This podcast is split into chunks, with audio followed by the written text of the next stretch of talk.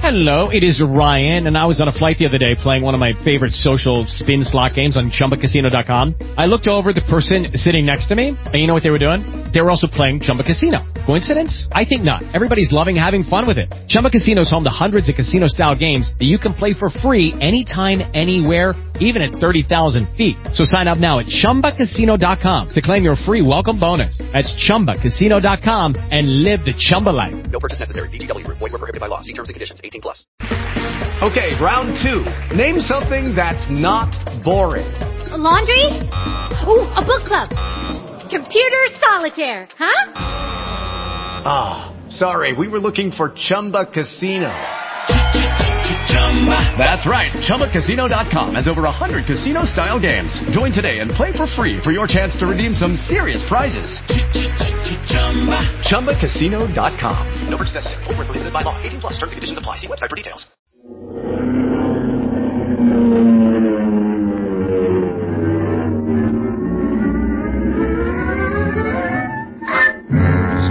Gibson of the International Secret Police.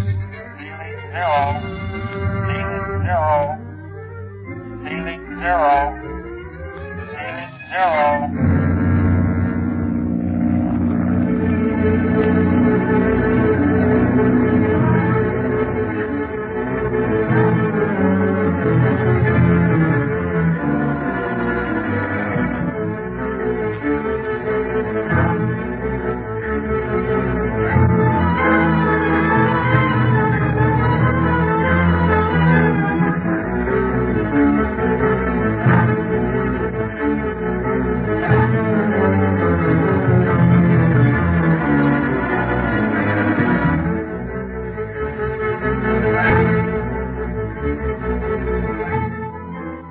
When Speed saves the life of Dawa, son of La Shou Ring, an important Tibetan, he wins the man over to the side of the secret police.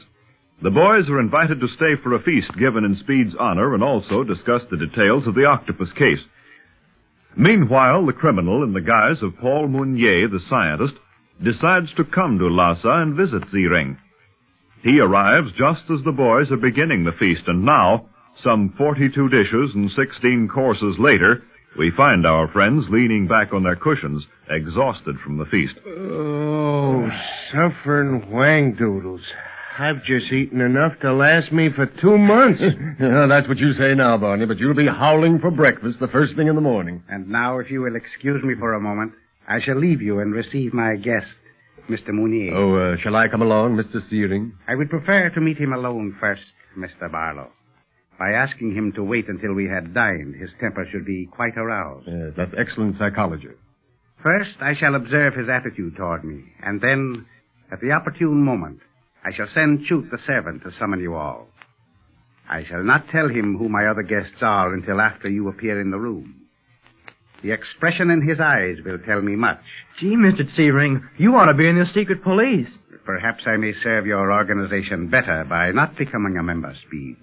And now, if you will pardon me for a little while. Why, of course. We'll wait here for the servant to summon us. Thank you. And watch your step, Mr. T-Ring. You got a terror sitting in your front room. I do not fear a man like the octopus, Mr. Dunlap. My honored male parent is Phyllis. Too much so to meet such a horrible criminal as you have described, my friend. Well, don't you worry, Dawa. I think your father can take care of himself. Where my stuff. Well, you didn't have to eat all of everything that was set before you. I didn't. Only ate half each course, and I did that because Chief Tipo said it was the polite thing to do. Didn't you, Chief? Uh, yes, Mr. Dunlap, but I did not mean... Never mind what you meant. I was the only polite guy here. Rest of them hardly touched some of the food. Gosh, Barney, we've only got room for so much. By the way, Dawa, will you go over this list with me to make sure I've got all the dishes down? Of course, Speed. But why did you write down all the dishes that were served? I want to show the list to my friends back home when we get back to America. They'll want to know everything that happened here in Tibet, even to what we ate. And I can never remember everything. Very well. But you will have eaten enough Tibetan food by the time you leave to remember it well, Speed. Now, read off your list, and I'll stop you if you have forgotten anything. Okay. Hors d'oeuvre, which were nuts and chilies. Then that big bowl of macaroni. Yeah, oh, gosh. Don't you like macaroni, Mr. Dunlap? Huh? Oh, Yeah, kid, I liked it fine. Only hearing about it now, so soon after that dinner, I. I. Don't mind me. uh, next, the sweet saw. That's the Chinese vegetable. The sheep's kidneys, fish with vinegar, chilies and mustard oil, chong bi, another Chinese vegetable, and to increase our strength, Chinese slugs. oh. Have I got 'em all so far, Dawa? Yes, Feed.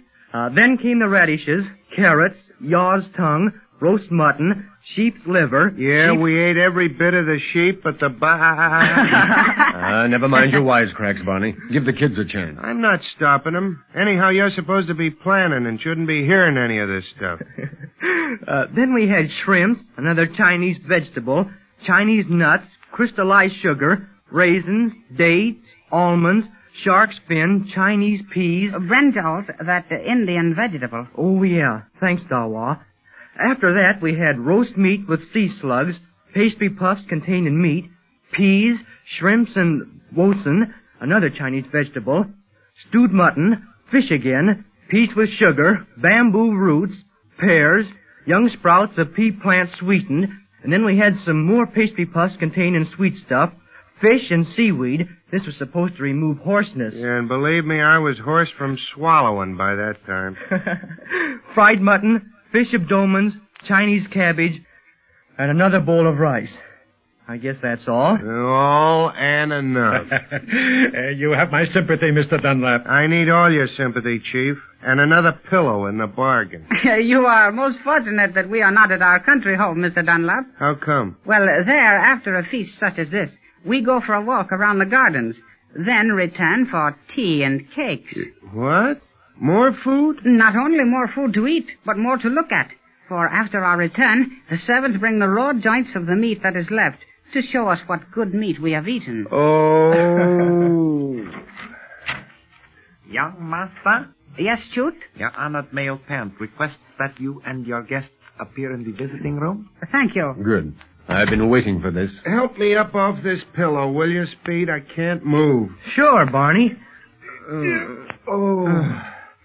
I'm up. Never thought I'd make it. I am most anxious to look upon the face of this octopus. Well, you will see nothing to arouse your suspicion, Dawa. The man is a master at disguise and makeup. Well, you're better than the octopus at disguises, Clint. Well, thanks, Pete, but let's forget me for the time being. I want you boys particularly to watch your step. Don't betray by word or action that you know Mounier to be anything but the famous scientist he pretends to be. You understand? Yes, sir. I shall not betray my innermost thoughts. You may depend on me. That's a good boy. Leave the talking to Barney and me, Speed. And Barney, you'd better not say too much. Don't worry. For once, you can have the whole stage, old pal. I'll just be looking on and digesting my supper. right, come along then.